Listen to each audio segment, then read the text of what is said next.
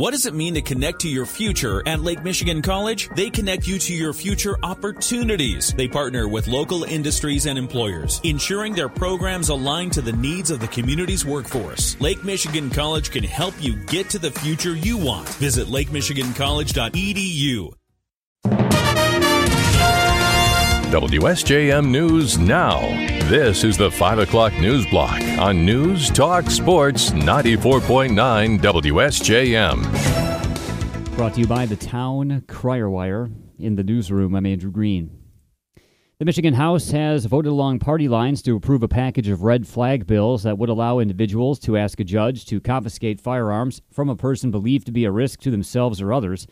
Earlier on Thursday, the House Judiciary Committee approved some of the changes to the legislation. Here's Committee Chair Kelly Breen. We are now going to allow guardians as well as physicians, uh, health providers to file a complaint if they wish to remove firearms from one of their patients.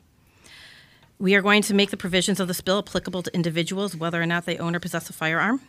We are going to make sure that for the regular ERPO hearings, there will be notice and opportunity to be heard by the respondent due process will be considered. Breen says another change gives police the ability to take guns away from someone if approved by a judge or magistrate, a change supported by the Michigan Sheriff's Association.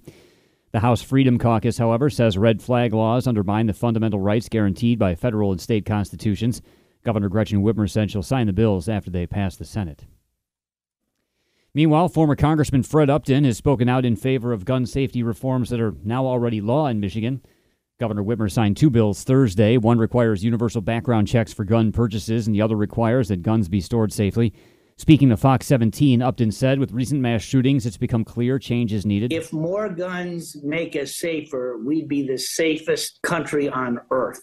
There is no country that has more guns than we do. Governor Whitmer tweeted Friday, quote, universal background checks and safe storage laws keep our communities safe from gun violence. I'm so glad we got this done, especially with the support of from Republicans like Representative Fred Upton. The Berrien County Board of Commissioners is working with court officials to improve the juvenile justice system in the county. At a meeting this week, they heard from cons- consultants who have been working on a strategic plan for the Berrien County Trial Court's Family Division. Top of mind is the need for a new juvenile center to replace the current facility built in 1974. The court administrator Carrie Smietanka Haney said a new center would solve multiple problems. We already do a great job of offering services, but those services are not something that are really at a centralized hub. And we do have issues with transportation and accessibility in the community here, I think that we're all aware of. Family Division Administrator Elvin Gonzalez said staffing shortages are also causing the courts to send juveniles out of state to be housed. A review found the county spends about $8,300 per day to house juveniles in places like Utah, Arizona, and Indiana. We're paying millions of dollars to put kids in other states, and we have 18 beds that are empty that I'm needing staff for. Long term facilities planning for the new juvenile center will be a priority this year. The court's working with contractors to develop a plan while also seeking support for short term problems. They asked county commissioners to be part of the process. The court's five year strategic plan is now online for anyone to see. Congressman Tim Walberg has had a chance to chat with Berrien County residents at an event held in Stevensville today. He addressed about 50 people at the Lincoln Township Library. Among the topics discussed was the Protect Kids Act, which would require any federally funded elementary or middle school to seek and acquire parental consent before changing their child's pronouns, gender markers, or preferred name on any school form. Another topic was the Pipes Act, which would prevent the president from shutting down pipelines without congressional approval. Those present this morning also asked about safeguarding Social Security, balancing the budget, crime and gun violence, and improving the economy. Walberg has been traveling the 5th District for the past two weeks during a, a congressional recess. The Stevensville event was the fifth such gathering that he's held, with others held in Jackson, Lenawee, Monroe, and St. Joseph counties. The United Way of Southwest Michigan is celebrating the winners of its annual awards. Spokesperson Jennifer Tomshak tells us they held their annual celebration this week in person for the first time since 2019. She says it felt wonderful to see a room full of people there for the United Way. That was four long years that we didn't get to gather together in person with each other as a community to celebrate all the things we do together as a community. Tomshak says the United Way honors businesses, nonprofits, and individuals who support its work. There were a lot of partners saluted this week, and we have the full list of winners at our website. The theme for the celebration this year was Dear Neighbor. We chose that because it's a recognition of, of our deep need to have connections with each other. And it's a reminder that none of us do this life alone and that we're all called to reach out and help one another, just like good neighbors do. The United Way celebrated corporate supporters that held campaigns for the organization, individuals who received Pay It Forward awards, volunteers, and those who have made a community impact, like the Out Center of Southwest Michigan and Maria Zavala Paredes, a liaison for the National Farm Worker Jobs Program. Former Benton Harbor basketball star and Michigan's Mr. Basketball in 2020, Carlos Scooby Johnson Jr., has been found not guilty of sexual battery by a jury in Indianapolis. That's according to the Indianapolis Star. Johnson signed to play for Butler University, but he didn't play his freshman year due to an injury. He had faced felony rape and sexual battery charges when the accusations were first made against him in 2021. The two rape charges against him were dropped earlier this week before the trial, according to the report. This is the time of year when you may notice a lot of dead fish in lakes and streams around Michigan. Michigan Department of Natural Resources Fisheries Division Research Manager Gary Whelan tells us the spring fish kill starts when ice covering lakes starts to melt, but you'll find evidence about now. Under the ice, when you have deep ice cover and snow cover, the vegetation under the ice ultimately dies because it's cut off from light and doesn't photosynthesize any further. So once it dies, it starts to use oxygen. And if indeed it uses enough oxygen, or if you have a lot of vegetation underneath there that dies, it uses up all the oxygen and ultimately it kills fish.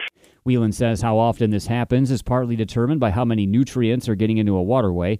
More nutrients uh, mean more plants and therefore more dead fish come spring. He says you can help by knowing what's being run off into waterways near you. For example, fertilizers can contribute to the issue. Fortunately, Whelan says kills are localized and typically do not affect the overall health of the fish populations or the fishing quality. And a group of volunteers is planning an Arbor Day event in St. Joseph to spread awareness about invasive plants and to remove them. Carla Sikora is the coordinator for Free Our Trees, a grassroots organization that sprung up in regards to Oriental bittersweet.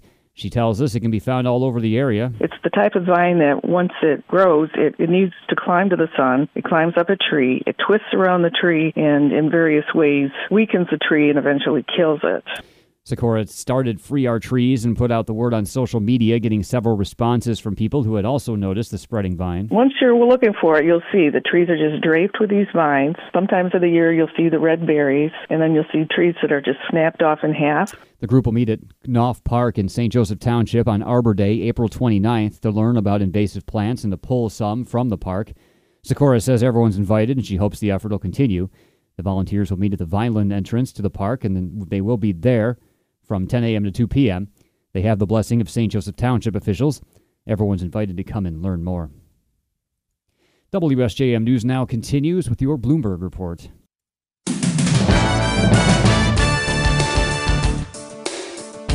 WSJM News now continues, brought to you by Imperial Furniture in Dowagiac, where furniture shopping is fun. A Massachusetts Air National Guardsman has appeared in court accused in the leak of highly classified military documents. The guardsman, Jack Teixeira, did not enter a plea at today's hearing in Boston and was returned to detention pending his next appearance next week. Meanwhile, prosecutors unsealed charges and revealed how billing records and interviews with Teixeira's social media comrades helped pinpoint the suspect. He's charged with unauthorized removal and retention of classified and national defense information. Investigators believe Teixeira was the leader of an online private chat group where the documents were shared.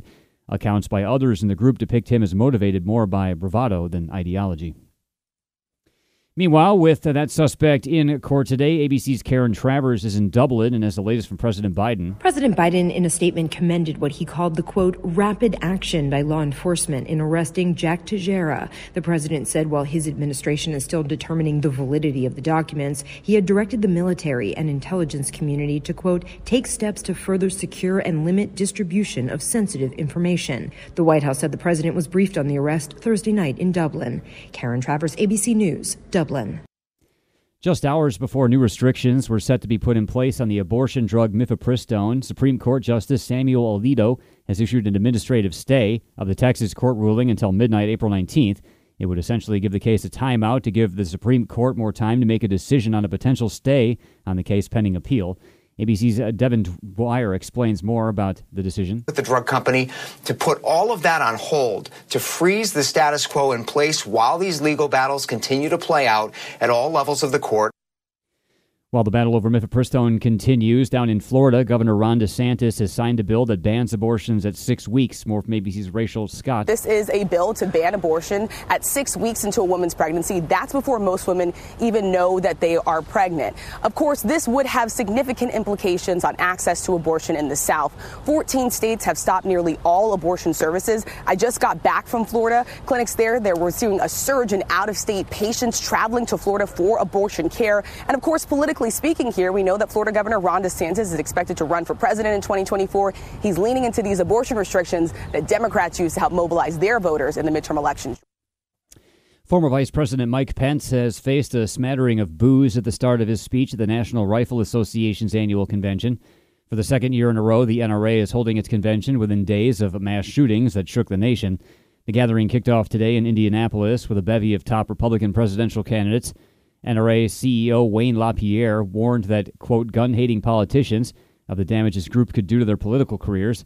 Uh, Pence mentioned recent mass shootings in Louisville, Kentucky, and Nashville, Tennessee, but said the answer is not more gun control or gun confiscation. Uh, Pence says the answer is crime control. There's a two pronged effort being made by federal authorities to fight the fentanyl crisis at the source. More from ABC's Dave Packer. As the Justice Department charged more than two dozen Sinaloa cartel members, including El Chapo's sons, with trafficking deadly fentanyl into the U.S., simultaneously, the U.S. Treasury Department said it was sanctioning suppliers of the precursor chemicals used to make fentanyl. That includes two entities in China and five people based in China and Guatemala for allegedly supplying precursor chemicals to drug cartels in Mexico for the production of illicit fentanyl intended for U.S. markets. Eight of the 28 people charged by the Justice Department are in custody abroad, the U.S. offering rewards for others charged in the case. Dave Packer, ABC News.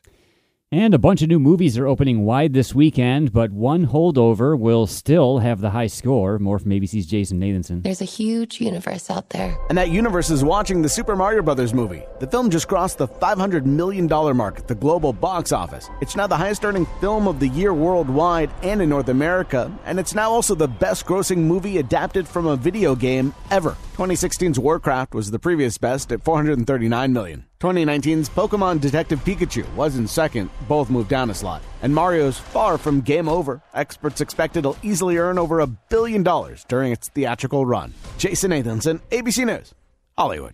WSJM News now continues with your weather forecast.